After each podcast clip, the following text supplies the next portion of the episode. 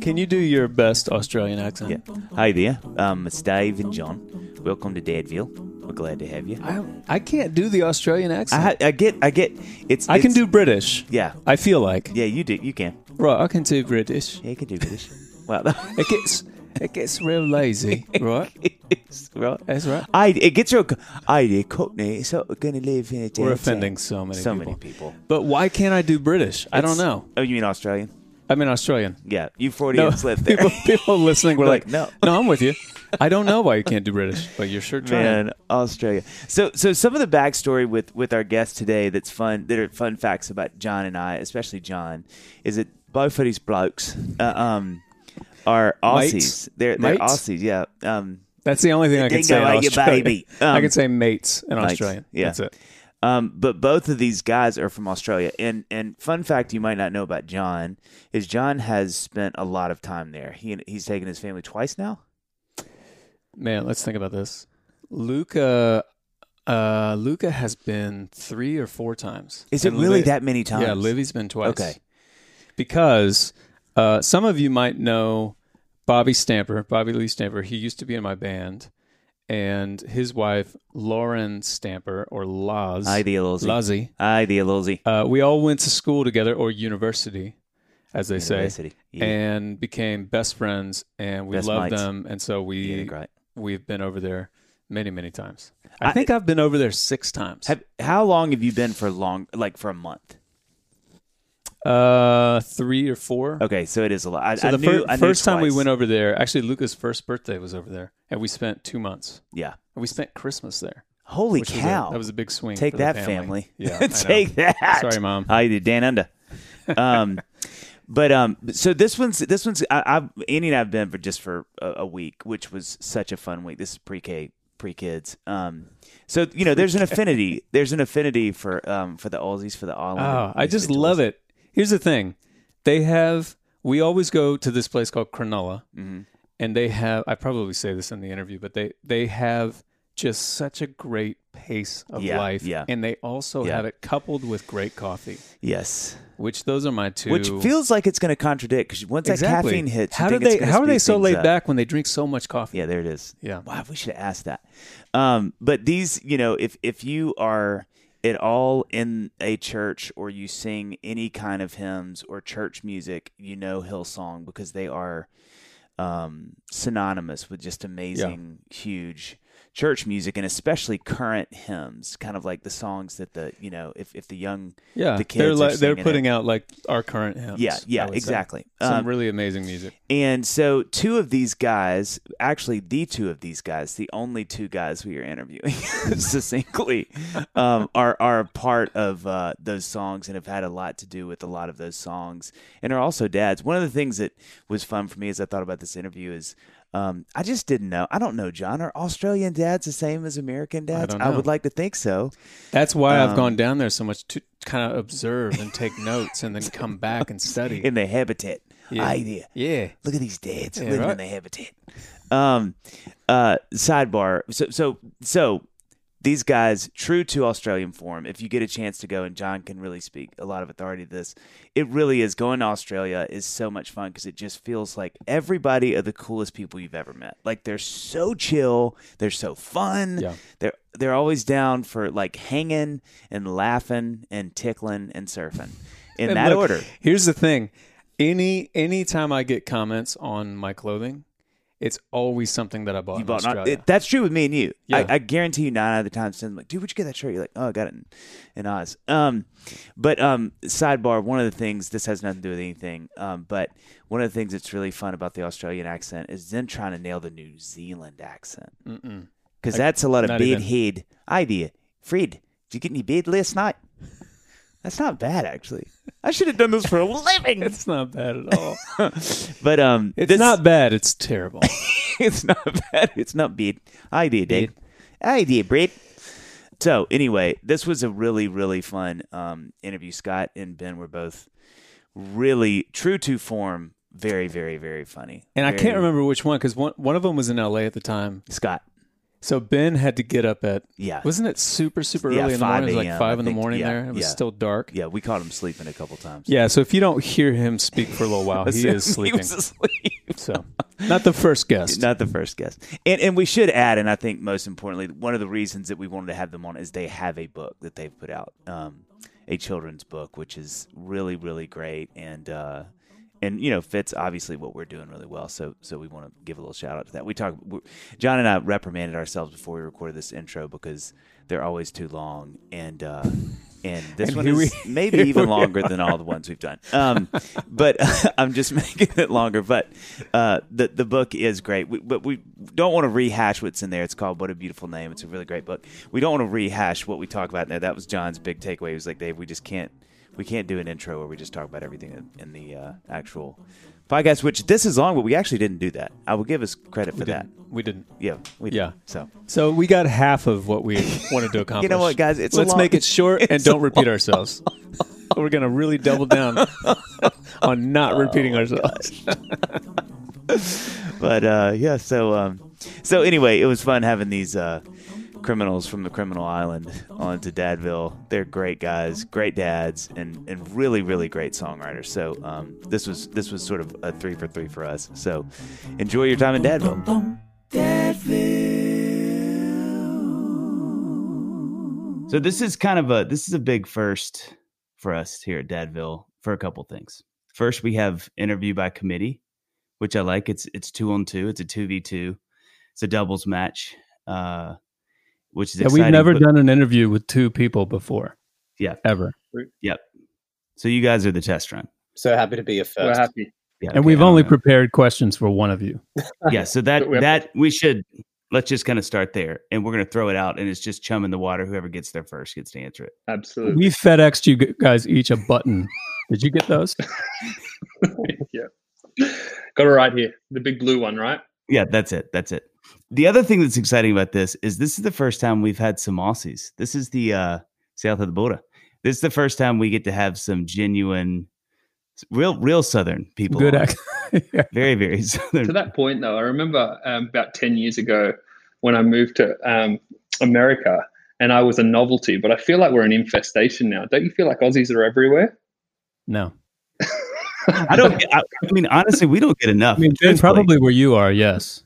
Yeah, but- I would say Yeah. especially where Ben is. Yeah, we're a dime a dozen. No, I can't get enough of it. I love the accent. Now, th- this is a dumb question because I think I'm going to be disappointed. But is our accent does it do does it do anything for you guys? Do you like the American accent? Now that you mention it, um, I find it quite emotive, very stirring. Hmm. Oh, that's kind of you to say. I have this whole theory, by the way, sidebar. Maybe this is a terrible way to start this thing, but I have this whole theory about why when everybody sings, it sounds American. Yep. And I think it's because, stay with me. I'm just, this is me riffing. I think it's because music, pop music started in the States with blues, right? And then as it traveled everywhere, especially across the channel, if you will, across the pond, uh, as the England Englanders picked it up, they only were mimicking what they heard. Once the bottom of that thing got built out like it did, and everybody was listening to blues from America to turn into pop music eventually, they just heard words sung American wise, and then everybody was just like, "Cool, let's that's the way you sing that from now on." Yeah. And it's cool now because obviously that's changed a lot, and there's people who have really thick accents that sing from both Australia and England and everywhere. But uh, it fascinated forever, and I was like, I wonder if that's it. I wonder because it was blues, and everybody obviously got hip to blues and then made pop music from blues. That everybody was like, yeah, I guess that's how you sing the word love. and so I'm just gonna like totally tweak Right. my accent. I'm gonna chuck my accent to the side and honor Blind Willie Johnson by singing love like he does. Uh, sweet Blind Willie, I miss him so much. But um, here's how we focus, folks. Here's how we pull this in. We are thrilled to have you guys. I want to say this is this is a really fun. We're both excited about the two on two. The McLaughlin house is is filled with Hillsong at any given moment. I think last year our Spotify top three was Hillsong, uh, Dave Barnes Dreaming in Electric Blue, and uh, the Trolls soundtrack, movie soundtrack. Wow. Which all of them were inspired by each other. yeah, they kind of. I think that was the trifecta for a lot, a lot of people. But we're we are so excited to have you guys. Um, love Hillsong. And it's cool because you guys, unlike us, who are out there in the world shouting our own name uh, to anyone who will hear, just Literally. making sure everyone has my website.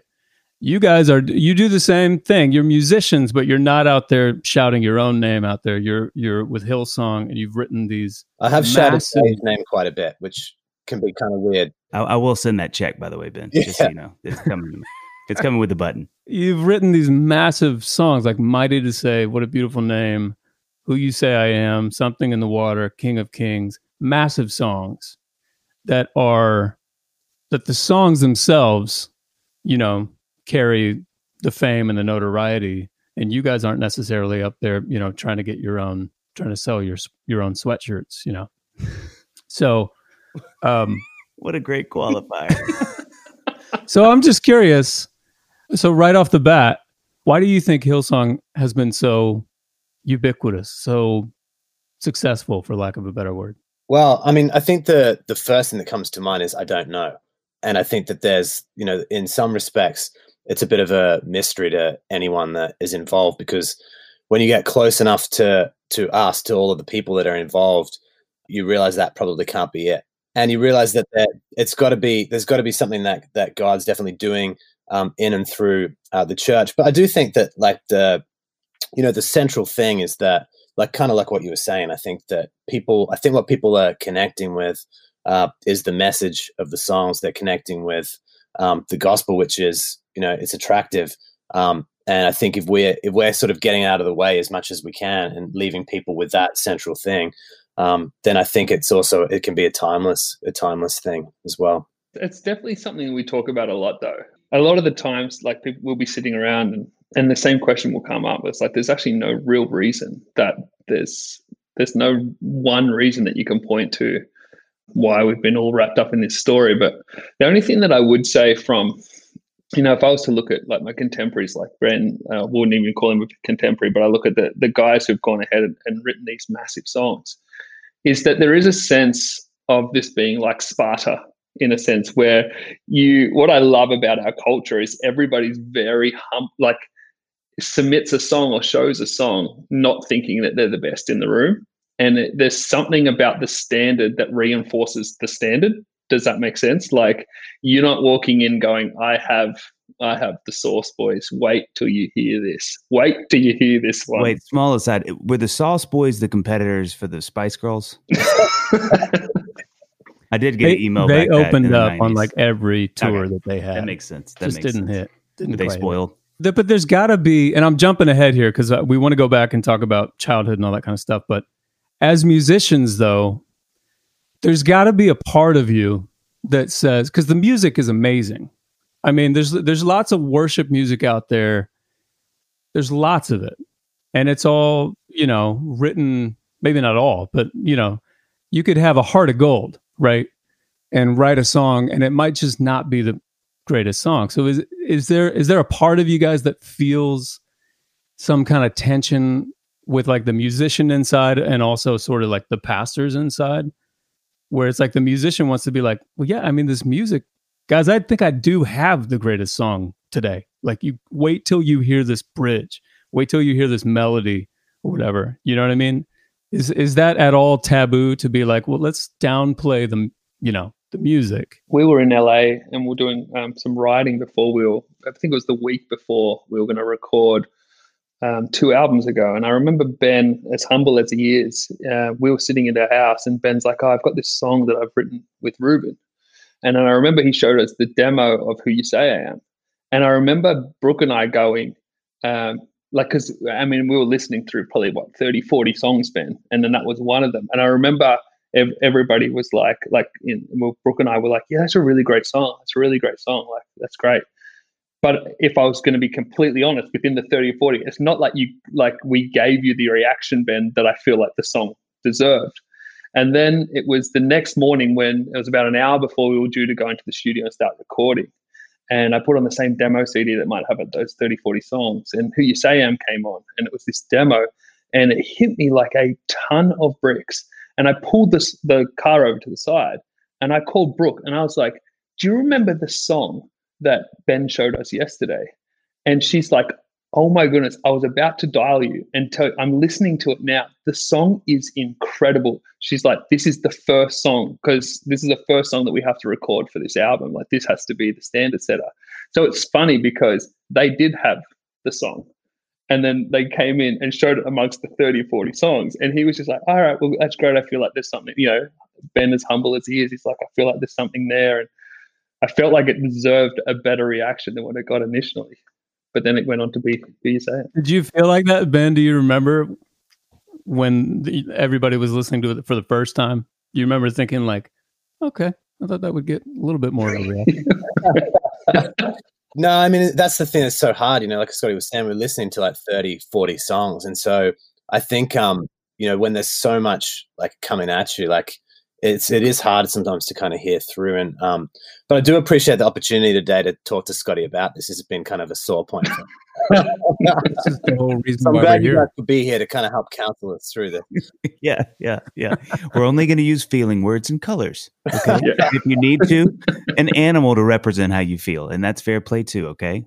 Let's stay away from venomous and or deadly things. But continue. And to put into context, though, like Ben wasn't showing us to get out. Like Ben, if Ben believes in a in a song and he comes and, and he's like, guys, I really want to run this song, then the song gets run. You know what I mean? Like he has that. He, so he wasn't showing for approval. He was just showing like this is what we had. But it was just funny that a song that has been so wide reaching, such a massive song, was caught up in this demo phase where it's like, no, that's a really great, solid song. Kind of, there's nothing wrong with this song. And it was only when we when we singled it out on its own that it became the song that we all know it is today. Such that would be. I, I think i would feel i mean this is why you guys do what you do and i don't but i think i would feel so much pressure selecting songs. It's like people looking at you like what's the next song everybody in the world's gonna sing? And you're like yeah yeah yeah yeah it's down to five. Uh, uh, uh, you know is it minor? I like a minor song in there but does the world need a minor song? You know it's like at what point are you just kind of like uh i think i just really like this one right here or whatever that would feel like that would be so. I mean, you guys are such a standard to your to your exact quote, which I love what you said, Scott. Like the idea that you guys are such standard setters in some way for what's happening. You know, like I just think I would be like that would feel so heavy. I just feel like we can't get this wrong. You know, what if there is that song we sort of pass? I mean, obviously God knows what He's doing and He's in charge of everything, but that would be a pretty heavy burden, I would think. You know. Well, it's just easy. You just pick any song that Ben has written. That's all we have to do. yeah. But th- we've definitely missed songs. You know, the, the other one that comes to mind is Yeah. um, Cornerstone, Mhm. which um, now is like one of you know one of the great songs that have um, come out of our of our church. But I remember the first time we did it, it was like you know it was led in church, and it was okay, and we did it for a few weeks, and then we like all kind of got together, and Reuben, Reuben was like, "Let's just pull the song." Everyone's like, "I think we're making the right choice." So the song got pulled out of church, and um, it wasn't till about four months later um, we were doing like a recording for a chapel project that we were working on, and we were looking for a new song to put on it, and um, we were like, we should do that that song Cornerstone, and Reuben was like, no, no, like he's like, you know, once bitten, twice shy. He's like, we're not doing Cornerstone. Cornerstone's finished, you know, and um, we did it, and it just something like happened in the room. It was amazing, and then the next weekend we did it back in church again. The whole church is singing it, and I don't know what happened. Same song, but it just something. It caught momentum. It caught like I don't know. You know, you could say like maybe God did something like breathe on the song, and um, but it just took on this new new life. That is crazy. There's so many of those ideas. Oceans was the same. That Oceans, you know, Hillsong Ocean song. That was the last song to make the album. Where and it was only um, I remember it sat around for a while and and it didn't have finished lyrics. And it was only uh, Mikey Guy, Michael Guy Chislett, who produces the album, talked to Joel, and he was like, "You need to finish this song. There's something on this song." It was the last song to be finished for the album, and it was the last song to go on it. It almost wasn't wild, right? That's one of my favorite songs, like Yeah. of all time. That's a yeah, great that one. song. Okay, let's go back just and get. We always like to kind of get a flyover of you know childhood. Where did you guys grow up? Let's start there. So I grew up in uh, Melbourne, Victoria, in the northwestern suburbs, and um, it's a it's a beautiful part of the world. There's a park across the road where Friday nights, Saturday nights, people come and do burnouts in their cars, and uh, it's a safe place to play as well when you're a kid. Um, and so that's where I grew up, Melbourne, Victoria. Dodging cars. Yeah, Like a game. Yeah, and I grew up in Sydney um, at Bondi in Bondi Beach, and then uh, we moved out west to the suburbs because my mum's like there was this big drug epidemic, or so my mum thought, in like um, you know sweeping the the the Sydney beaches, and she's like, my kid's not going to be a drug taker. Like, so we moved out to uh, the suburbs, but we moved to the poorer part of uh, the suburbs where um, drugs were readily available. You know what I mean? So uh, it kind of backfired on her. But then, um, you know, I grew up there, and and then when I was when I left school, I moved back to Bondi for a while. And did y'all did y'all both grow up in church? Not grow up, half grow up? Yeah, I did. My my family um, went to a little Baptist church. We used to take over the, this little school room, and my dad and I would go. We'd open up the the doors. We'd set the chairs up in the morning, the plastic chairs.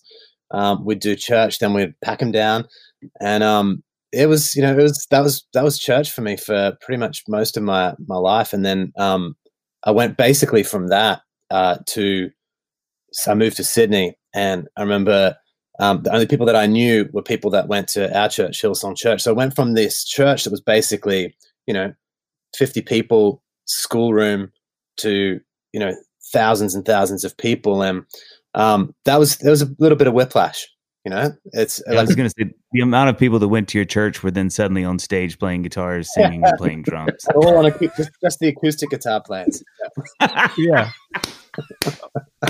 Unbelievable. I did notice we were listening to uh who you say I am this weekend. One of our like church songs is we just been pulling up YouTube clips and it's y'all, you know, singing it. And I literally, I, I had a moment where I, st- I was so out of the moment because I was like, one, two, three, four, five. Okay, I hadn't seen her. That's six, seven, eight, nine. I was just counting all the people on stage, and I I, I, I was so. It was like a minute. I was like, oh wow, I haven't seen him. That's nine, ten. Okay, eleven. No, okay, he's that's Brooke. She's I already count. No, I didn't count. I was 12. Okay. Uh, and it was like a solid minute of me going, how many people do they have on the stage?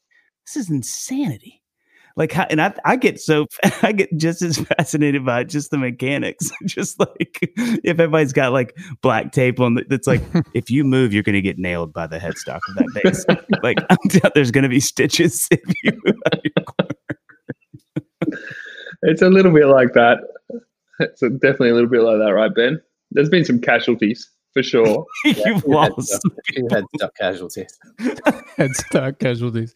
Side note: Can we do a side note here and talk about uh, worship fails? Oh, oh my gracious! My Dave just sent me a worship fails thing yesterday. I don't know if any Instagram account right now will make me laugh harder than right. worship fails. There's something that is so like Uh, those of us who grew up in the church, it especially, is. it just hits so close to home. I oh my gosh! So just like quickly, this is a side note, but you guys must have like a quick worship fail story that you can tell. I just got so many. I think I'm with you that that account to me just it just reminds me of of the goodness of God. I don't know, like it just humbles everyone.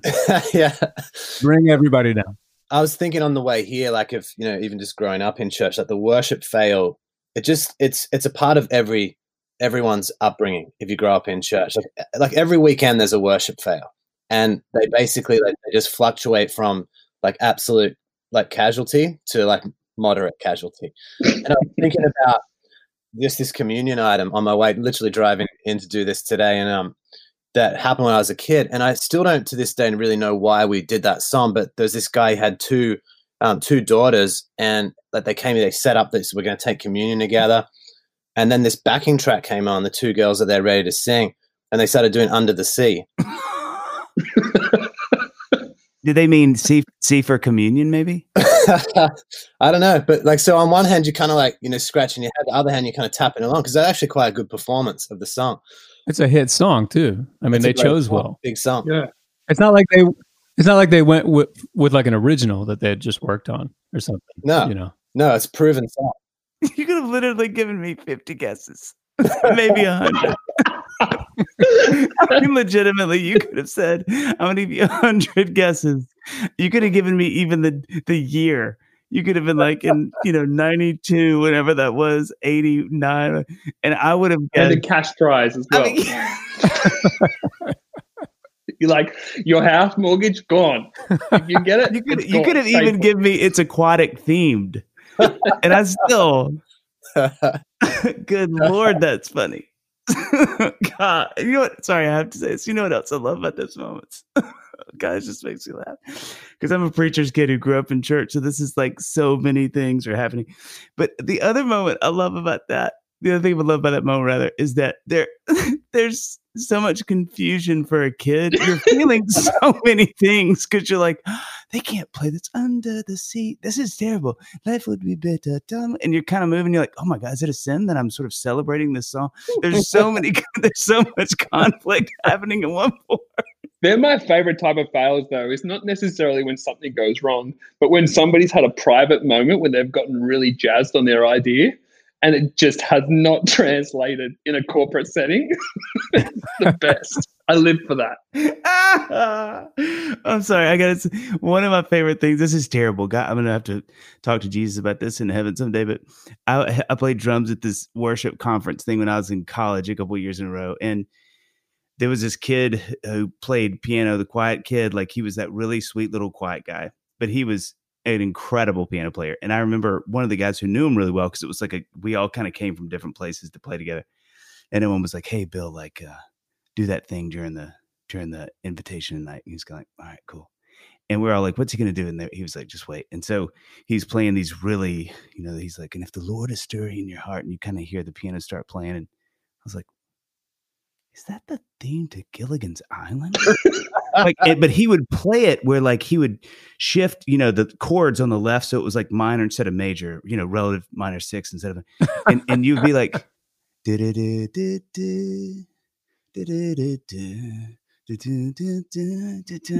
And so every that's time he did the invitation that weekend, it would be like Sanford and Son, the Jeffersons, some American show that, that you knew if you were listening, but if you didn't, people out there like, mm.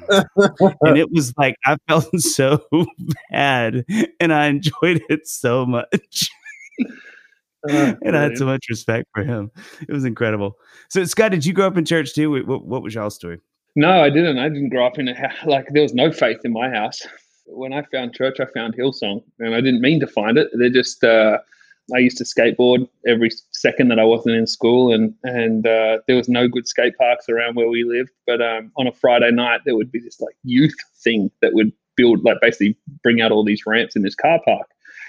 And so I got hustled along to that, and then realized there was a, a youth group attached to that, which was Hillsong Church you know, and that's where I came to faith. And then I didn't know a thing when I made a decision to follow Christ. And it took me, it sounds like I'm lying, but it took me six months to even realize there was a church attached to the Friday night. I thought these massive buildings was all for this thing that I would come to for two hours on a Friday night that had a, uh, a skate park. And so um, I found my church, my church family, and my church people, and and the rest is history. So, how old were you when you started going to this?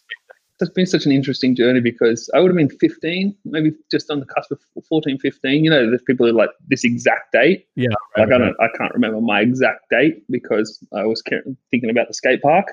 But uh, you know, it was around 14, 15.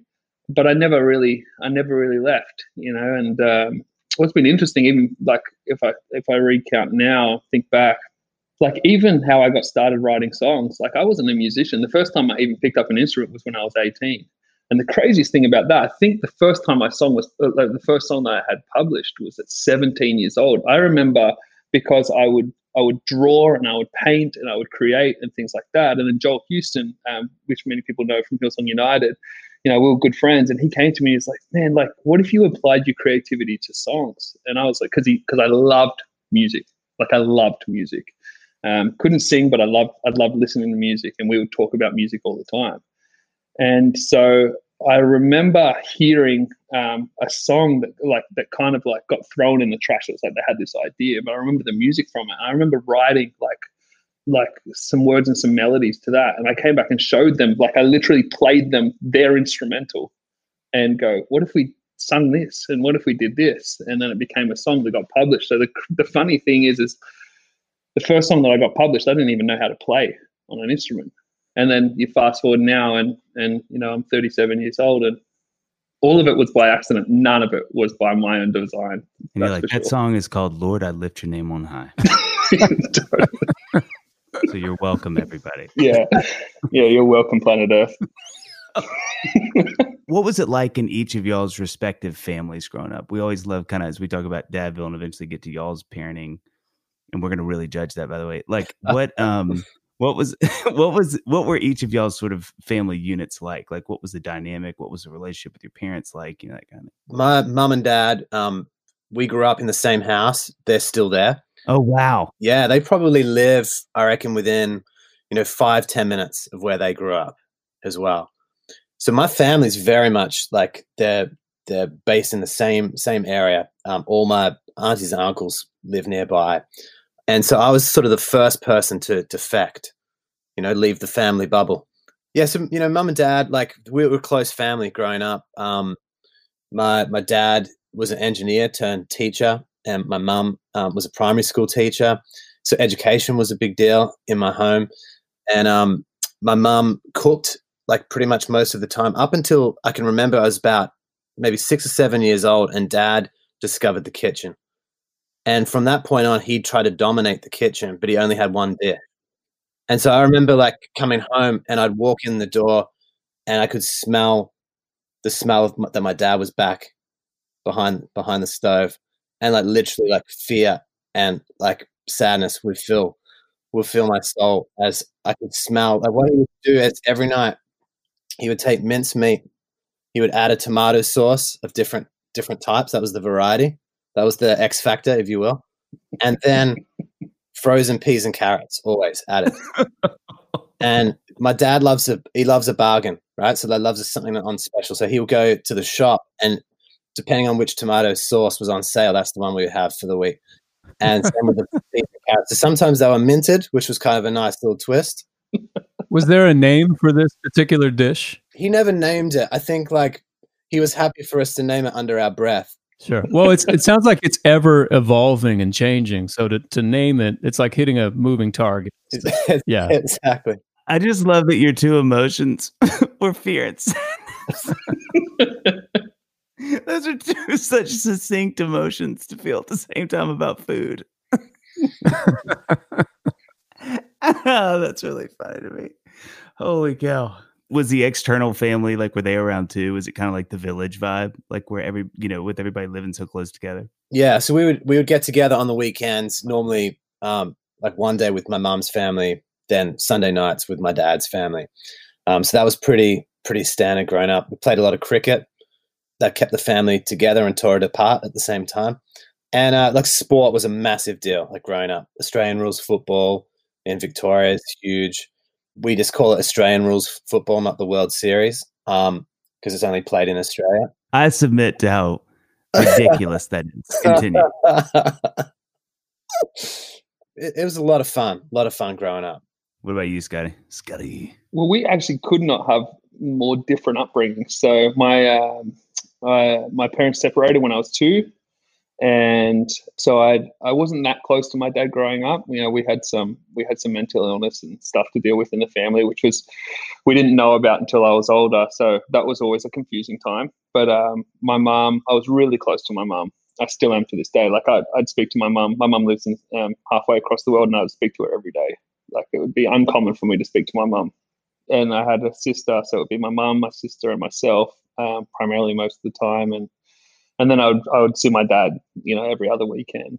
And my dad had a lot going on, and there was no like physical abuse or anything like that. It was just um, distance, know. Uh, but he was awesome. Like I actually learned a lot from my dad, good and bad. But the the good stuff was like my dad was such a builder. He was such a creator. He was really good with his hands. So like he would he was a civil engineer, but then on the weekends he'd just have these jobs where somebody would be like, "Oh, could you build me a you know a boat dock and he'd just work it work out how to build it. You know, he's that kind of guy. So I remember, you know, uh, growing up, going on odd jobs with my dad, but learning all of these things, and and and actually, I've got a lot to credit to my dad um, for my curiosity. So, and then, you know, neither of my neither of my parents um, were Christians. You know, uh, and then you know, I'm grateful that I found church at the age that I did. I, I think had I not, not just church, obviously Jesus, but like but like uh, more so to the church community became like my extended family and and I had lots of good role models in church and I had a lot of people that would would just um, like families that would just keep me around for no good reason you know? They'd just be like hey we're cooking dinner on the weekend you want to come over? And we're like great you know? But it'd be like my friend's 60 year old dad that invited me not my friend you know? So they it was it was amazing. And so, and and I've got a lot to credit to my church community. I really really do That's one of the things that I think is so profound about the church as a group of people. Mm-hmm. You know, like when when you really do start to find a home in that group of people, it's so profound. yeah It's really profound. yeah there's good people and um and i'm a i'm a testament to good people just being just normal good people and cooking meals you know not as creative as ben's dad but you know Sure. we can't all be winners can we No. I'm telling you, man, that could have undone the, the work that God was doing in your life up until that point. Okay, massive road narrative. Oh my god. So so was there any any tension like growing up in a house where you nobody you know went to church no one no one was Christians then all of a sudden you make this huge shift in your life what did that do to like the home dynamic well i think it was good for my mom. my mom was always open to things mum by the way my mom's uh since then my both my mom and my sister um have accepted christ and are now in Wow. church. And, and yeah amazing. I've had the privilege to lead them both to the lord which is incredible. But my mum was good. I was i was very zealous as a kid. Like so when i say i accepted jesus like i really like it was it was no joke. It was i was you know requesting time at the school assemblies that was not a christian school that i'd be like hey just want to make an announcement for anyone who doesn't know that jesus you know is alive. And everyone's like what is this kid on? I love that. and then you'd go into under the sea yeah and then uh, you know followed up with under the sea which was great that was equally as confusing for the for the school While I sing this song, if anybody feels a stirring, I want you to just come down here. You're either going to hear me sing it, or the piano player will be uh, subversively playing it while it sounds like he's not playing it. But either way, come on down. either way you're gonna get and uh, but in terms of the tension, it, I think the tension was. I feel like what what might have been a bit a tinge of sadness for my mum was that there was this other life that I was building and this other community that was being that I was being kind of grafted into. And it's not like anyone was trying to take me away from my family, but I, you know, your worldview changes completely. Your priority shifts, uh, shift even as a young kid. Um, they shifted dramatically from then on. I was kind of like ruined for everything else, and I found all these things that I was interested in before. I just found them incredibly boring. But my mum was, I think my mum was really, really grateful because I definitely had the personality that that had something like this not happened in my life, that I would probably be the person that where other major events happened that weren't necessarily conducive to a good future. I was definitely that kid. Like I loved to, um, I loved to get in trouble. So I think my mum was half relieved, and then there was this noticeable. Well, I don't really know what my my son does with his life when he goes out because I don't fully understand what's going on in the inside. that's got to be so weird because at this point my kids are young enough and they're still at the point where like i kind of know everything that's going on in their life like if they say some kind of random thought i can kind of connect the dots and be like oh i bet i bet she said that because we watched this one movie and i overheard this when she was playing with whatever but yeah it's got to be weird to get to that point where like you're you don't really know everything that's going on in your kid's life you know Absolutely. but I'm jumping ahead. I want to I want to go back and um, talk marriage world. So you guys are both married. My wife and I we've been married for let's see, 14 years now. So she was kind of with me when I started going out on the road, and she's not a musician or an artist, but she was with me on the road for years and years and years, like seven years. So she, now that we have kids, she stays home, but she still knows like I can be on the road and say we're at this club and she's like, "Oh yeah, I remember that green room or whatever," you know. Which is really helpful. But I think there there's got to be pros and cons to having a spouse that's in in the business or not in the business. So, I'm curious Scott married to Brooke, like what is it what's the dynamic like there and is it do you guys have any kind of rules that you've had to set so that it doesn't get, you know, too competitive or or what what is that whole world like i'm fascinated with that Well, what's really good about Brooke and I is that we've never had a power struggle in our marriage. Like, I do not want to be Brooke.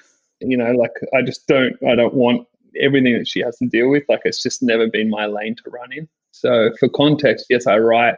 I write songs, but that's where that's where my involvement in music like stays. I don't play on a stage. I have actually no desire to. One time, one time, I I I got up and tried to lead one of my songs in church, and it was an absolute disaster. Like it was the fail of all fails. And so I was that was the ending, the start and the end of my career. But with Brooke, with Brooke, and Dave knows Brooke because they've worked together. And um, Brooke is just incredibly uh, like she's an easygoing person. She's such an easygoing person.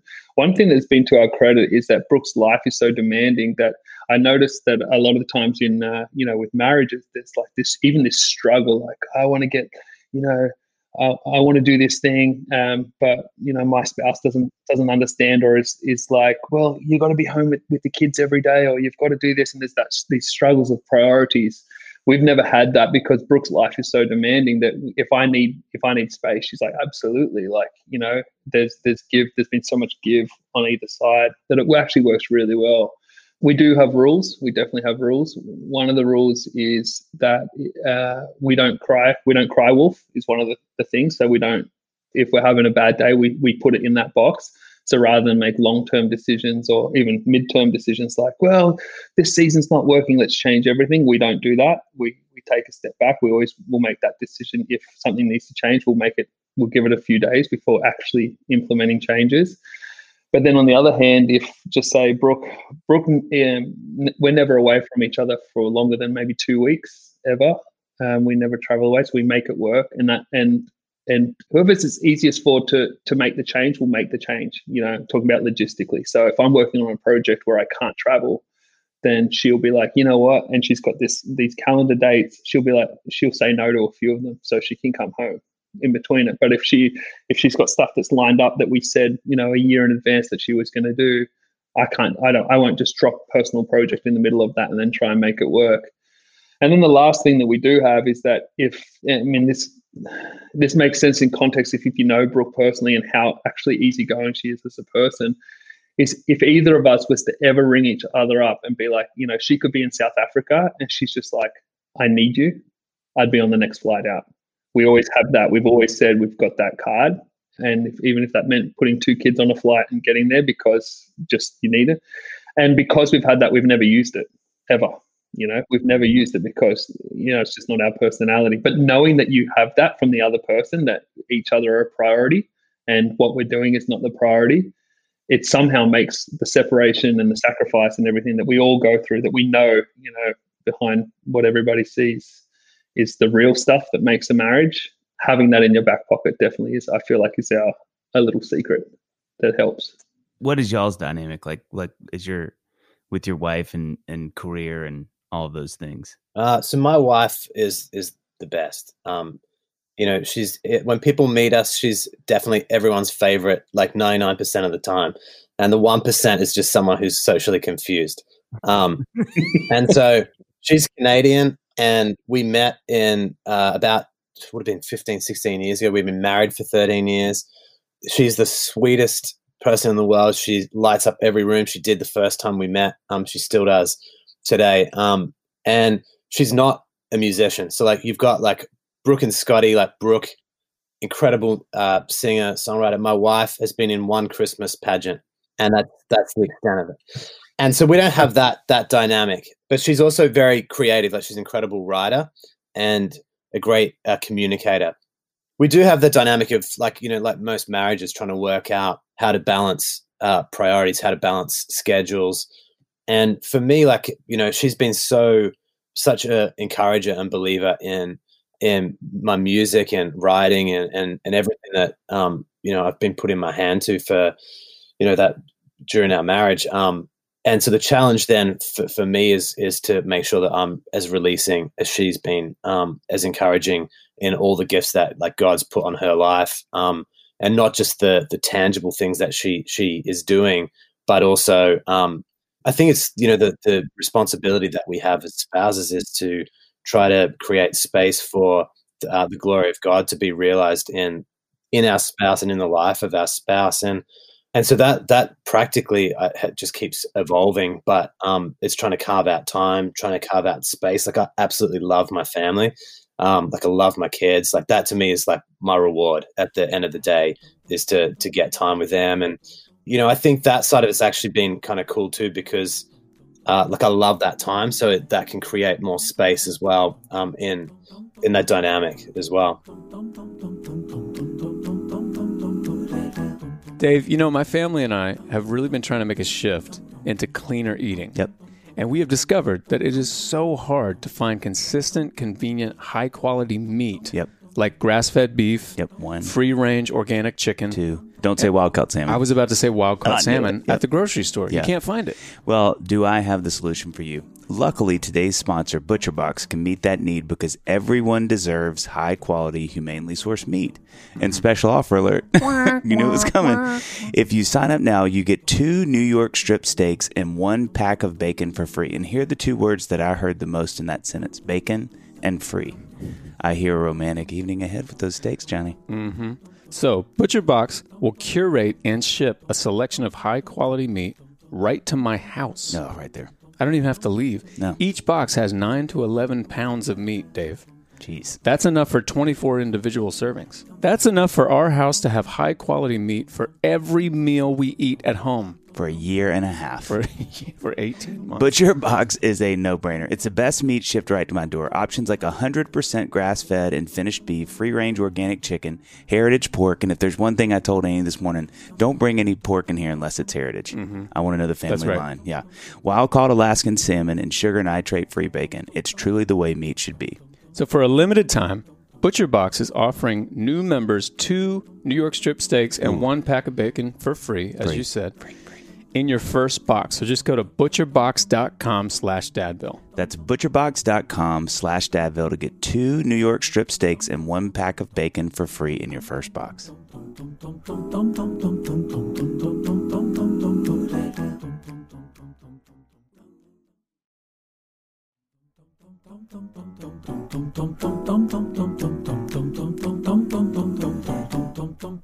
There was, I'll never forget, this is one of the most profound things I've ever heard uh, a couple years ago at church. The women's ministry uh, leader at our church got up and she was addressing Sunday school, like it was a collective Sunday school meeting, like where all the Sunday schools come together and, and, and sort of there's one Sunday school for that morning instead of, you know, the ones across campus, whatever. And she said, she said, you know, men, I want to talk to you for a second because it was kind of like an update on what's going on in the church and how we would be doing under the sea as a special music thing and she just wanted to buy on board but but after she talked about that she uh she said you know something i would love i really need you guys to understand especially as husbands is the women's ministry is a really important thing and i think some a discipline that you guys are going to have to really understand is it is it is for you creating time and encouraging your wives to go participate in this ministry will be a discipline and a sacrifice and it's not something that you need to sort of encourage them on the side, but that you need to be really active in creating that space for. And I was really moved by that because I think it's really easy for me to feel like I got all this stuff I got to do. And then Annie, my wife, can kind of get the scraps of that sometimes. Mm. Um, and it was just such a good work. So, like, you know, that that is something that I'm going to have to sacrifice for. It's something I'm going to potentially have to create space for, for her to go do that will take space out of my life which sounds really el- el- elementary and probably I was like the only guy nodding. And everybody's like, "You just getting this now, boy?" um, but but I remember it being really profound, and it's something I've really lived by. Like I know Annie wanted to do this Bible study. Uh, she's done three different Bible studies where she's taking girls from freshman to senior year um, of high school, and you know, it was she was going to do another one, and that's you know, it's a pretty big commitment. And I just heard that, and I think if I hadn't, that'd have been a lot harder of a decision for both of us than going, you know what? No, like this is I need to create that. That's going to cause some sacrifice for me, whatever. But um, I think that's really beautiful. So speaking about families, work, and this thing, how has this year? I mean, Scott, we kind of talked about this a little bit before. Can y'all speak to how this year has affected your families? Like, like what are y'all thinking about now, having been home and having been? I'm assuming y'all have. Ha- Have you been? Have you stayed in the states, Scott? Have, you, have y'all gone home? No, no, we're, we're in Orange County. Yeah, that's what I thought. So, so you know, what what has that been like for both of y'all's families, and what are some of the big takeaways that y'all have felt, especially in sort of, you know, around the family unit? Well, in, here in Australia, um, it would have been March, April. Like we went into like really heavy lockdowns. You know, every you know workplace is closed. Um, people are at home. Um, you know, you pretty much can only travel out for limited essential purposes. And so, what was like? You know, obviously there, there's a lot of fear at that that time, and um, you know, I, I remember going up to the, the store just to buy groceries and walking in and feeling like this sort of, I guess it's kind of an anxiety just about going, wow, like this feels kind of heavy, like people are stressing out and it's just like a wild time. Um, so you had that on one hand, but then, you know, we'd, we'd go down to the park um, and because you're allowed out to exercise, that was an essential purpose. And so we'd take the kids out to just run around. And what was kind of really beautiful at the same time, so you had this kind of extreme sort of fear and anxiety, but then on the other hand, like looking around the park, there's all these like family units that I'd never seen together in that park. And they're playing like they've got out like, you know, people are learning how to play bocce. Like people are like learning all these like kind of new family games that um, they used to play in the 60s. Um, but, and there, and there it is in the park, this beautiful picture of like, of all these family units. And um, I remember Carolina saying like, man, this is kind of cool. Like, I hope we, I hope we don't lose this on the other side of, of whatever you know is, is after this COVID thing. And um, I know for our family dynamic, like we had kind of we were never the homeschooling types, but this has confirmed the fact that we are not the homeschooling types. We did a season where you know we had like our our guy Harps, who's um, eight, he's in grade two at school. He's there, he's on the laptop, he's doing his schoolwork. Then we had the other two, like they're um, four and, and two at the time. And so it's just absolute mayhem. We're trying to get things done. It's like, you know, let's just say the quality of teaching, it wouldn't be government approved. that is a great way to say that. I am right there with you. I, I do want to say, just as a quick asterisk, don't you feel like fast forward 10 years, Eh, worse 20 30 years and somebody's in a very they're they're you know our kids are all grown up they're in the like mid 30s at some coffee shop meeting a new friend and somebody's like I mean, you know, it reminds me of World War II and what happened in the States. And they're like, what? yeah, like World War II and the, do you know that? No, I don't know what that is. So, like, oh, wait a second. When would I've learned that? Yeah, that was quarantine for us. Oh, no, it's okay. It's okay. You should go back and read about that. like, that was yeah, pretty massive chasm in education. And the other thing that's great is like, you know, like dad's a classic dad thing to do is just to have a crack, you know, like make up, make up a, a reason, make up an answer. And so you've got like all of this like like like dad theory that's been taught to kids. And it's like it's shockingly inaccurate, like not grounded in any any discipline or any genre of learning. And so there's a whole lot of misinformed kids that are going to go on to be presidents and and surgeons. They're going to be like cutting open, going, "Oh, hold on a second, my dad." Um, Shouldn't there be a carburetor in here? Oh no, this yeah. is a human. I can't think of two words that are more terrifying put together than dad theory. dad theory. I mean, that's like if there is one course at university you do not want to get anywhere near, it is, it is dad theory. That's got to be like the worst course.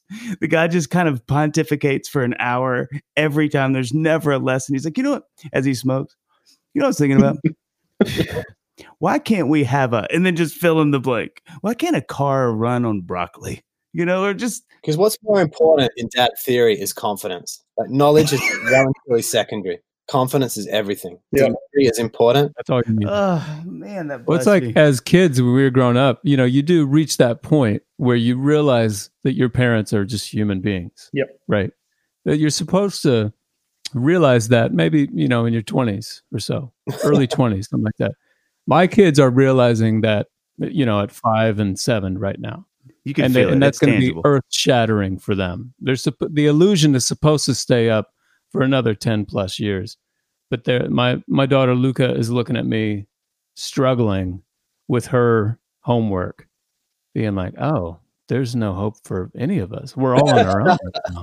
And the great myth is that somehow we've all read the book before our kids are born. And you're like, no, no, no, we read it when they leave home. Like, that's, right. that's when you finish the book. That's why there's so many like uh, uh, dad theories, but grandparents are full of wisdom, right? Because oh, it's yeah. the second round. It's the second round you kind of figure it out. Yeah, they botch totally. the first ones. Yeah, the first one you just you're flying blind. It's got what it, I know. You said that y'all have. There's been like some pretty monumental things you've learned in this time. In yeah, this quarantine Ben and Carolee, we're, our family's really close. Like we got two little girls. My eldest will be five this week, and um, and my youngest is two, uh, three years old. She's turned three years last month. But we're really close as it is. We we always try and.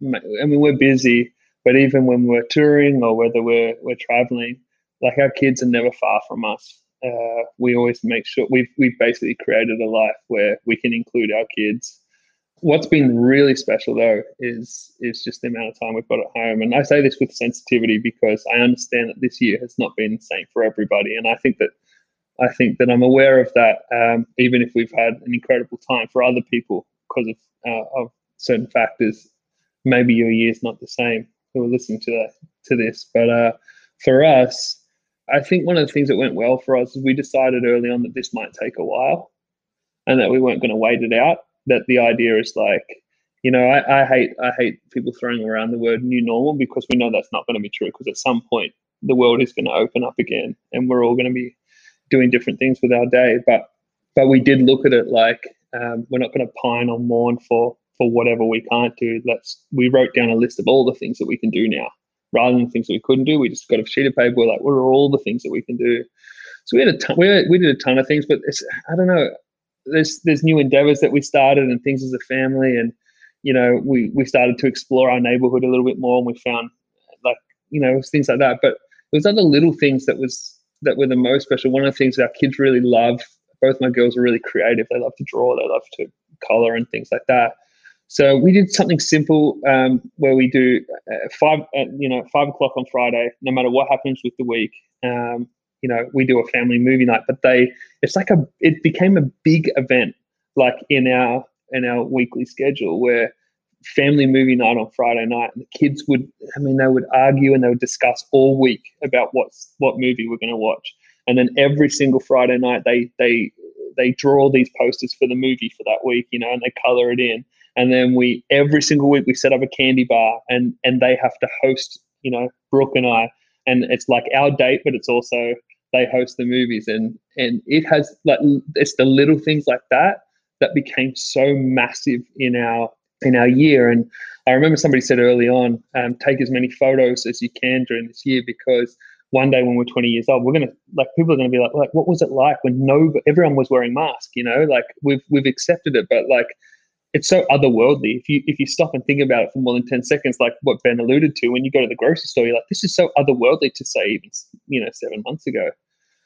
And so what we ended up doing is we ended up dating all of these posters. So we've got a year's worth of these posters with these movies, you know, Disney movies, uh, movies that they just they like, well, I haven't seen this movie, and and it's all dated, and we and uh, they've chronicled our entire year through all these incredible artworks and um, and we've saved them all, and I don't know what we're going to do with them. And then we've just been um, taking photos and and documenting everything, and it's been it's actually amazing because I felt like you know that that little perspective shift that we took at the start, going, well, let's let's figure out all the things that we can do now that we don't have to do X, Y, and Z.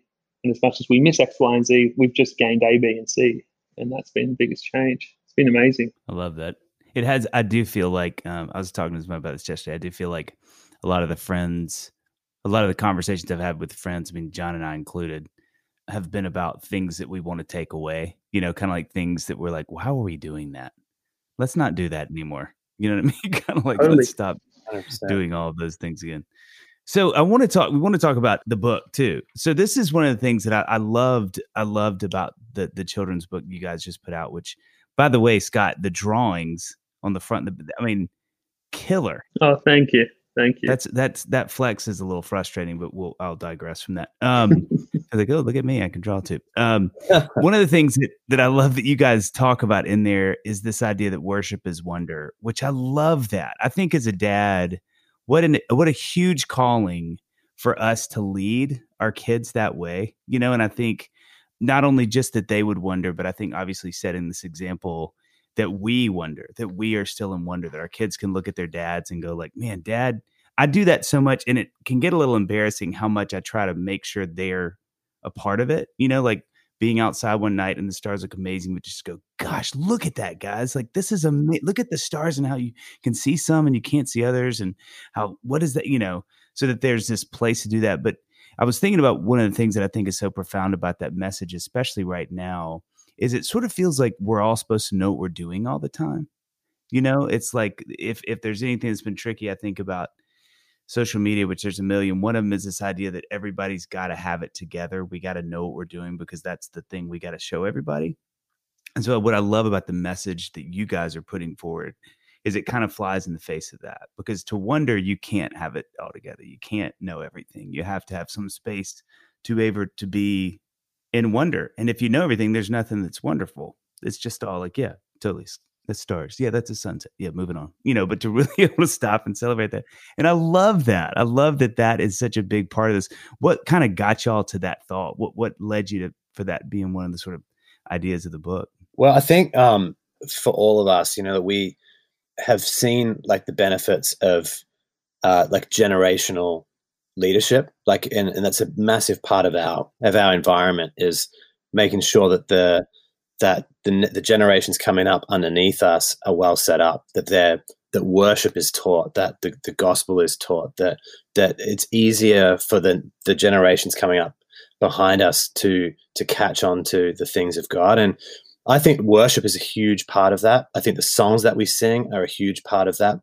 For the, some of the reasons that you're saying, I think worship just blows out our minds open to the possibility of God and the character of God, and, and we we discover that the more we, we get to know God, the more we don't know about God. But everything that we do discover is good. And that the more we dig into His grace, for example, the more gracious we discover God to be.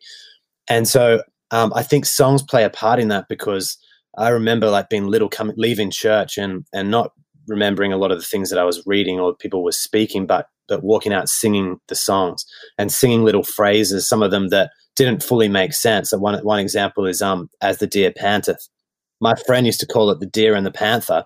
I just assumed he was right. I was like, that's that's a sick song about animals. Like I love it. But you think back like on on those songs that we sung growing up, and they taught they taught me about about God, about the character of God. And so for us, like as songwriters, as people who are passionate about worship, we wanted to to take uh, a song that's significant to our families and to be able to put it in a format where we could help our own kids um, discover a little bit more about why why that what that song's about and the God that it's written about.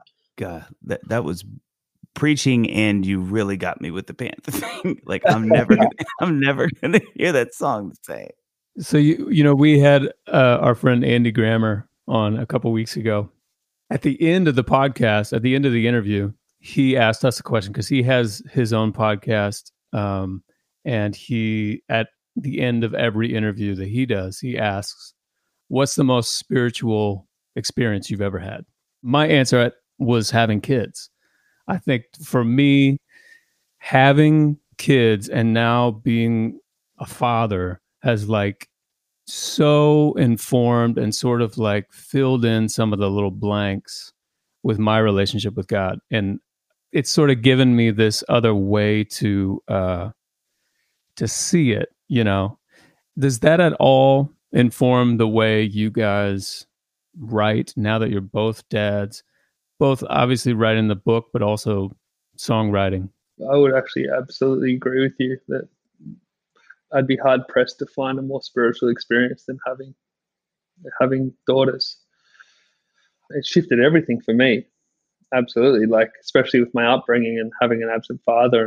I'm not an absent father, but an absent father, so to speak, and and actually, I'm grateful for the experience that I had because I remember talking to my wife when my first daughter Dylan was just born, and I, I remember saying like, "This is the goal. This is it now." Like I was like, "This is this is everything. Everything else is a side dish compared to this." And I remember looking at her and, and being like, "If I only achieve one thing, like in life, it's going to be to be a present father, you know, because I know that I can't be perfect father, but a present father. And even before before this, like we've had so much time with our kids this year, and before this, uh, we jumped on here with you guys. I was texting my wife because I just said, "Oh my gosh!" I was like, for some reason, I really miss our kids today. I think it's because I'm talking so much about them at the moment with the book coming out. And I said, "Oh, let's scoop them up. Let's do something fun today." But uh, it's funny when you you do ministry or you do you create or you write or anything like that. Like your kids are always in. I mean, this sounds so I don't mean this to sound, sound ethereal, but they're always in the room with you wherever you do. You're carrying your kids with you, right? Like if you're on a plane, you know, every 30 minutes, your, your kids' faces will pop into your head. If you're, if I'm writing a song at some point, like my mind will drift to my kids and they become almost like a, a filter in which you start to see the world in a weird way, right? Like through the eyes of like, how am I living or the choices I'm making today, is it setting them up for a win or a failure? Is what I'm putting out in the world, is it is it going to be a world that I want my kids to live in?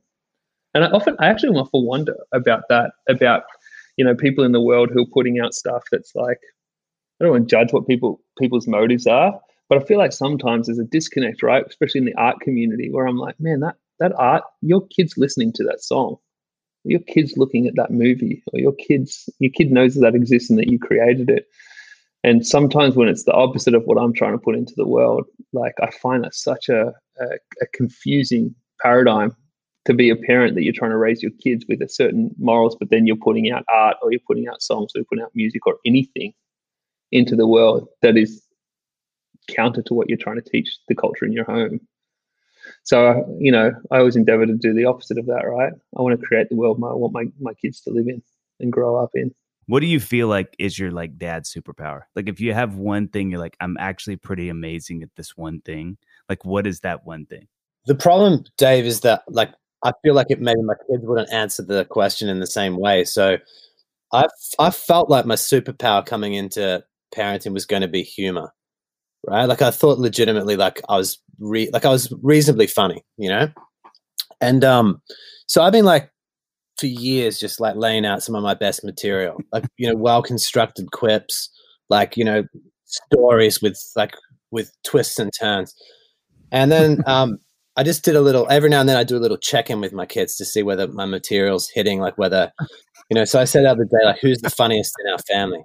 And I said it to my oldest, and he was like, probably himself, right? And I was like, oh, that's, but you know, that's good. I've taught him confidence, so that's kind of a win for me as a dad as well. Sure, yeah, Uh, of course. I was like, who's second? He's like Leo, like his brother. I'm like, okay, jeez. Um, so he goes through the whole family. Like even even Carolee was above me. Like I was last, and I was like, far. Um, I said to him like, "Am I trying too hard?" He's like, "Probably, Dad. Yeah, probably." Like, okay, so no, like just lower the the effort, like it make it feel more you know effortless.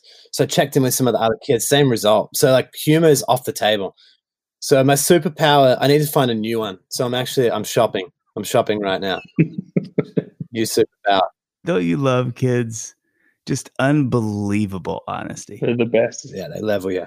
Oh my god. Yeah, like Like our kids do not like like I, I always used to laugh because we'll get back on like I say a two of us like after a night and you know Ben's been there in so many of these occasions but um you know Brooke would have stood on stage in front of you know 20,000 people or whatever and then we get back on a bus and your kids just do not care they don't care they don't care how cool your clothes are or how many people were like came out to enjoy these they do not care like uh, you get on the bus and like we're out of cereal deadpan you know deadpan Yeah. we're out of cereal Drop the ball today, you said you're going to you said you're going to get honey nut Thousands of lives changed. Cereal, While absolutely. you were up there singing your songs, we were starving on the bus. yeah we're literally starving we're out of cereal you know I mean, it's the ultimate like it's the it's the leveler. It's always the it's the great humiliator. Yeah.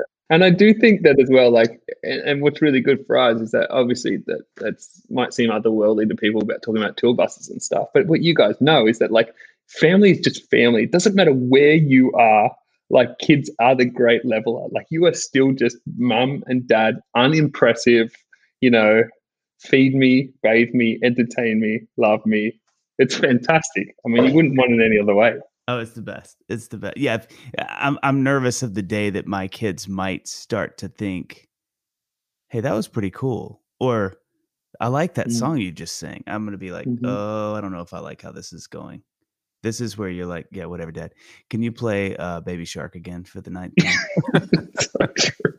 So true. Like, Did So you hear true. that song I just played you? It had a metaphor of a rose, but then the rose ends up being. li- You don't care. You've already stopped listening. don't. They want under the sea. yeah. We Give all do. People what they want. You can't argue with that hook. Ever, ever. So Uh, ben, you've been a dad for eight years. Is that right? Yeah. I'm warning y'all about this question. This is a really good question, so you need to buckle up. Okay. Yeah, This- we're in. If you guys could go back to the day that you became a dad, right? You got two minutes to talk to yourself. Clock is ticking. What advice do you give yourself? The truth of it is, Jon, I don't I don't really know that I know a lot more now than I did when we started out. You know, I think like those first two days, and you guys are laughing, but it's kind of true.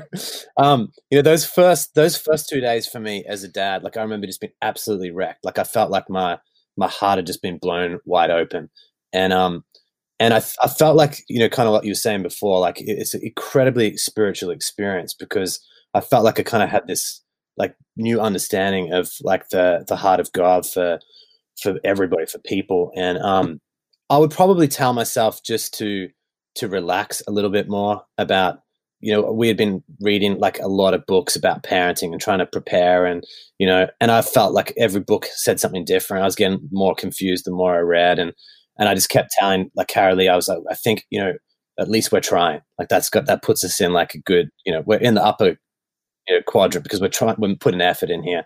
And i think i just said to myself just relax a little bit. And um and i think the like loving like loving my kids like and individually loving my kids like working out what it is that um that makes them you know who they are and um and giving them the space to to just develop and and to develop empathy and to develop all of the the beautiful characteristics that are in them already um, and just bringing them to the fore and um, and then loving Carolee, you know, like it, just keeping that priority, you know, creating that space to to keep like romancing my wife because like uh, my boys, I've got my the oldest two of my boys, and um and they watch that, and so like my um my oldest, he wants to when he was about four, he was like, I want to take you on a date, like daddy does to my wife, and so he um he came out one night. He's dressed up. He's got a hat on. He's got a tie.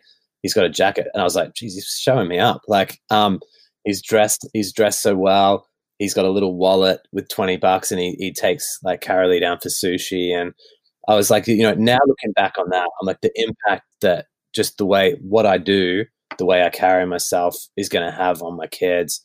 You know, just to be really intentional about the sort of culture that I'm creating in our home and the sort of things that I'm bringing into it.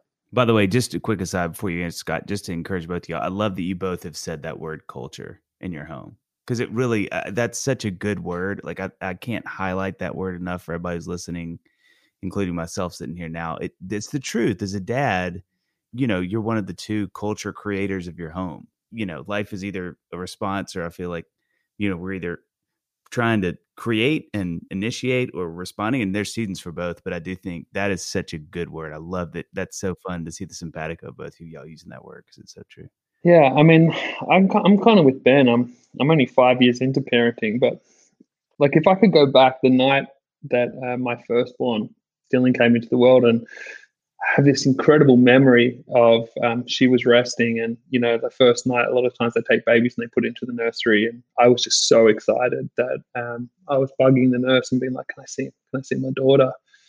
And and Dylan was asleep in those little like kind of plastic, you know, bucket things that on the wheels, you know, that you that they wheel them around in like a shopping trolley in the hospital.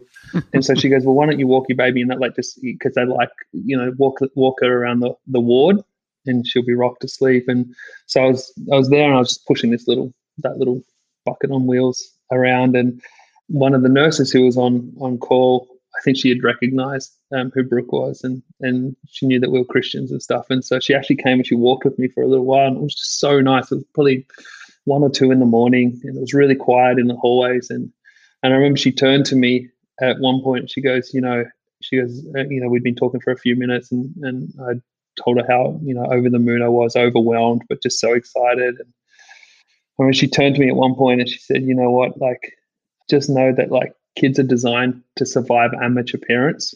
She's like, it's how we're designed. And she's like, so don't worry about it. Like, we're designed to, we're all designed to survive amateur parents. And I remember in that moment feeling such relief because obviously every new dad will, you know, will always testify about how overwhelmed you're like, oh my goodness, like, the only thing, and so if I if I could go back and talk to myself, I'd remind you know what she said.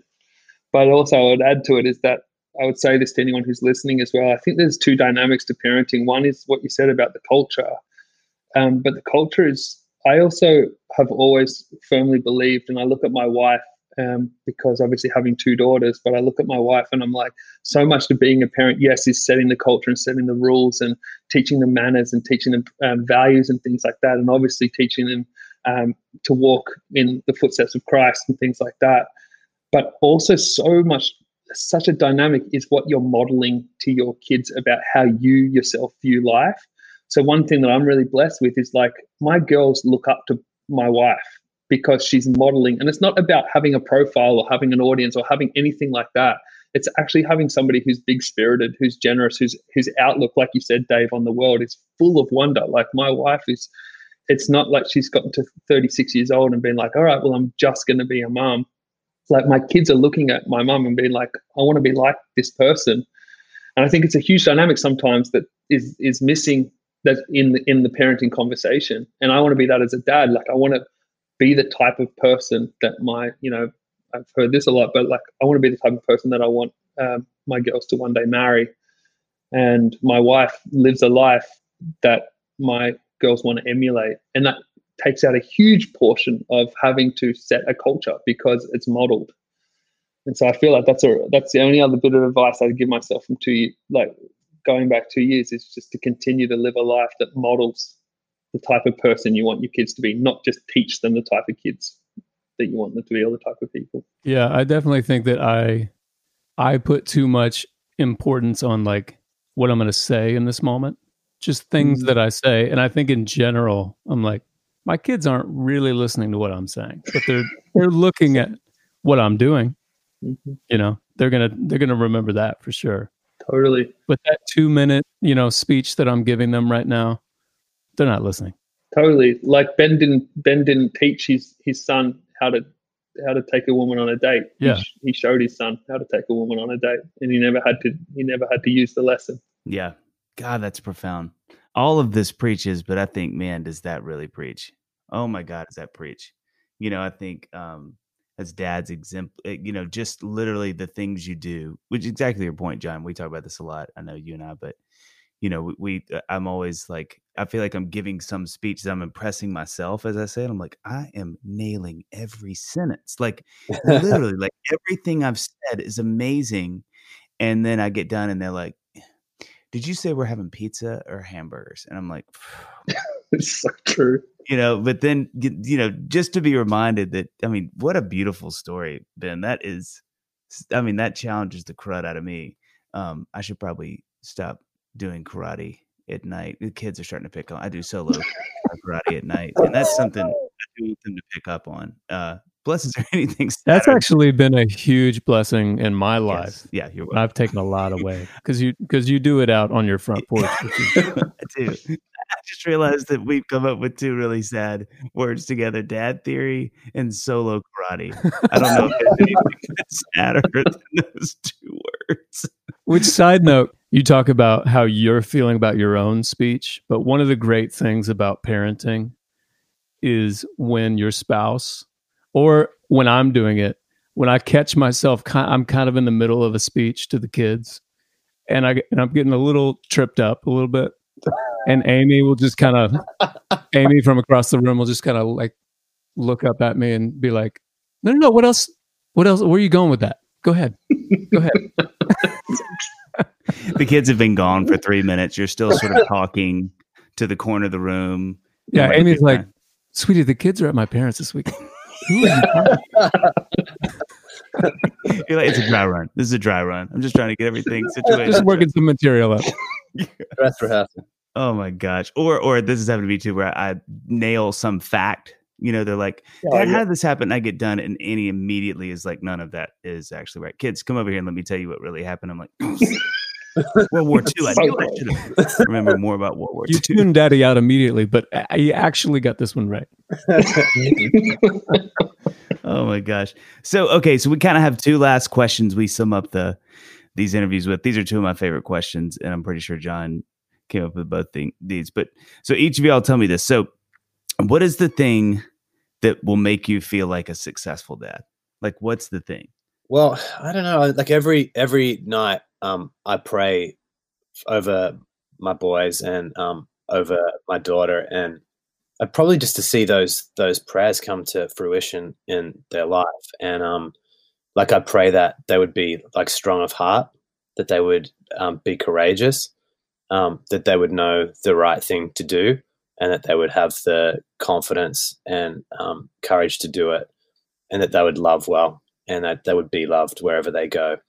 And so ultimately, like I think I just want to see my kids full of full of life, like full of uh, possibility, and in environments where where they're encouraged and that they're given opportunity. So to me, I think like you know being planted in a in a great church is really important um, and building community around our family like great aunties and uncles unofficial aunties and uncles but that like you know teach and again like kind of model like a way of living that is going to like expand the worldview of my kids if that's happening along the way then i feel like that's kind of that's kind of success yeah i mean there's not much to more that i could add to that to a quick an answer like that Mine's really small though. I just remember saying to my wife because it was I didn't always grow up in a household where this was the case. Well, with my mum it was the case, but I remember when I found out I was having two girls because I both times I thought they were going to be boys, and they both came out as girls. I remember thinking, "Oh my goodness, like my my plans out the window." I feel like I know how to raise boys, but I have no idea how to raise girls. And I remember saying to, to Brooke um, one night, I just said, "There's one thing I'm committing to, like right now for the to the day I die is that every every single time my girls walk into the room, they're going to see a smile on my face. Like they're going to know that I'm happy to see them. And it's been the one constant, like every day, whenever they walk into the room, they, they, no matter even if they're getting, you know, I have to discipline them, the first thing they see is a smile. Because I thought if I get that one thing right, they're going to know that they're wanted. And hopefully it covers the rest of my inadequacies. You know, this one thing. It's that one thing. My dad was always, always happy to see me. I love that. Okay, so last question. This one's kind of heavy. So, what do you want your kids to say at your funeral? False alarm. oh my gosh! In the podcast now. Just just continue with the stand up. Oh, oh my gosh. Guys, we're so sorry. And first of all, it means a lot. A lot of you came from far away. And look, that's on us. That's on us. Uh, so fun, fun story. We, uh, dad, uh, is in fact not in the, he's not dead. Uh, he's backstage having some, uh, cookies that he said he's loved and he's glad that they were here, but he is not dead. so we can do a dry run. If everybody wants to get up, kind of say what they think they would say. He could hear. Welcome to way. the rehearsal. Welcome. false alarm. That doesn't mean you don't have to answer the question. I would feel happy if they said that they felt loved, you know, they felt believed in. Um, they felt like I didn't limit them, like I gave them, you know, I opened the world up to them. And if they felt like I loved their mum, well, I feel like that would be that would be a win. That would be mission accomplished. Geez, didn't limit them. What a profound statement. Yeah. Good night. Yeah, that's incredible. That's really good. Sorry, I just started thinking about Gosh. that's a lot. I was stuck on that as well. Golly. We've asked a lot of a lot of people that question. It's really funny. People ask, nobody. Oh man, that's gonna make me laugh the rest of the day. I hope that my kids say that who who probably and I would say this for both myself and my wife that um, who people think we are publicly that we were the real deal behind doors. I know a lot of time in ministry, a lot of kids grow up and that's not always the case. They're like, unfortunately, everyone loved my parents outwardly, but inwardly, home life was a lot different. We've always said that um, that um, you know, not ministry starts in the home, but you know, our ministry is our home. Everything it spills out from there, you know. So it's not the stepping stone that you that you you step first step and then step into the world. It's like no, you just step there and then God takes it out from there. But I would hope that um, I would hope that my kids say that he was that um, you know the Jesus I preached about and and the Jesus that I saw. Um, my dad worship in private was the same.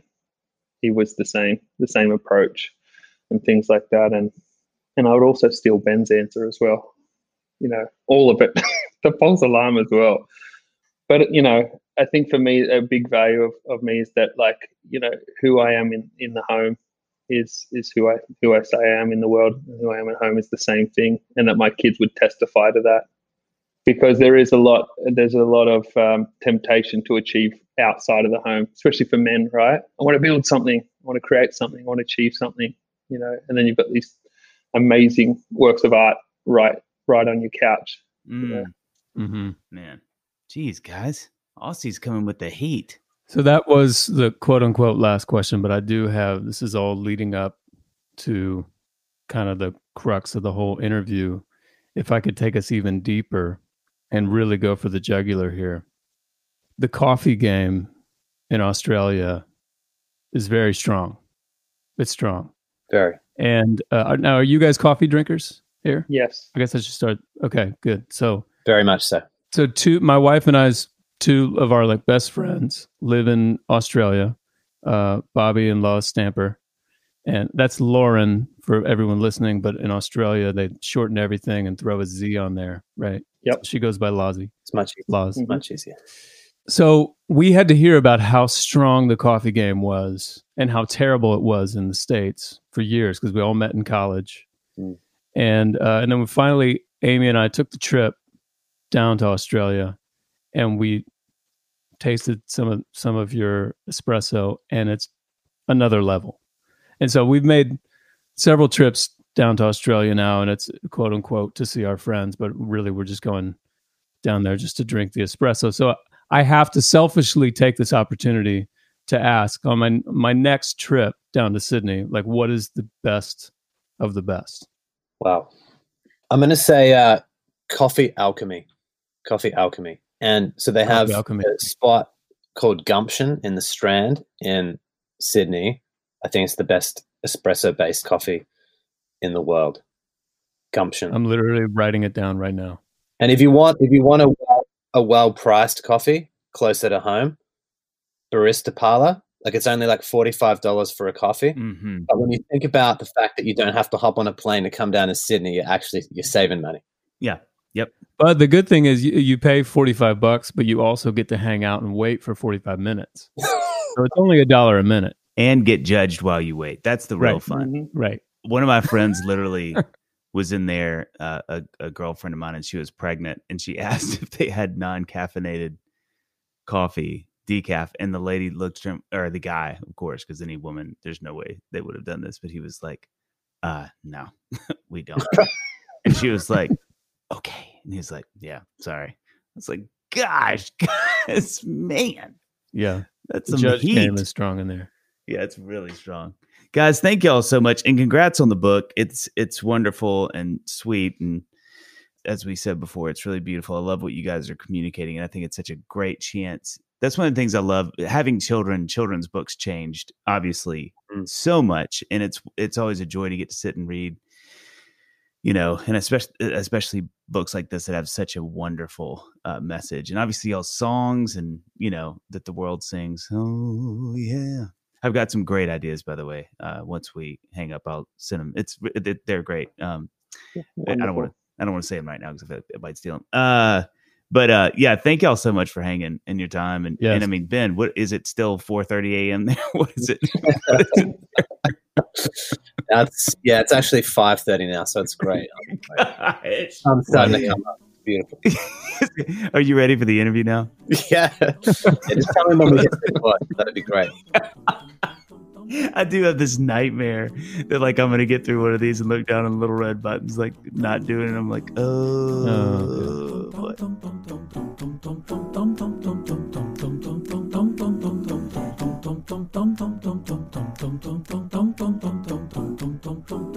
All you wonderful, beautiful, kind people. Thank you so much for listening to the episode. If you have a second, please make sure to subscribe, rate, and write a review. Unless it's bad. because that stuff really does matter. And please follow us on socials. You can find us everywhere at Dadville Podcast. Also, you can follow us each at Dave Barnes Music and at Jon McLaughlin to find out more about our music. Thanks for listening.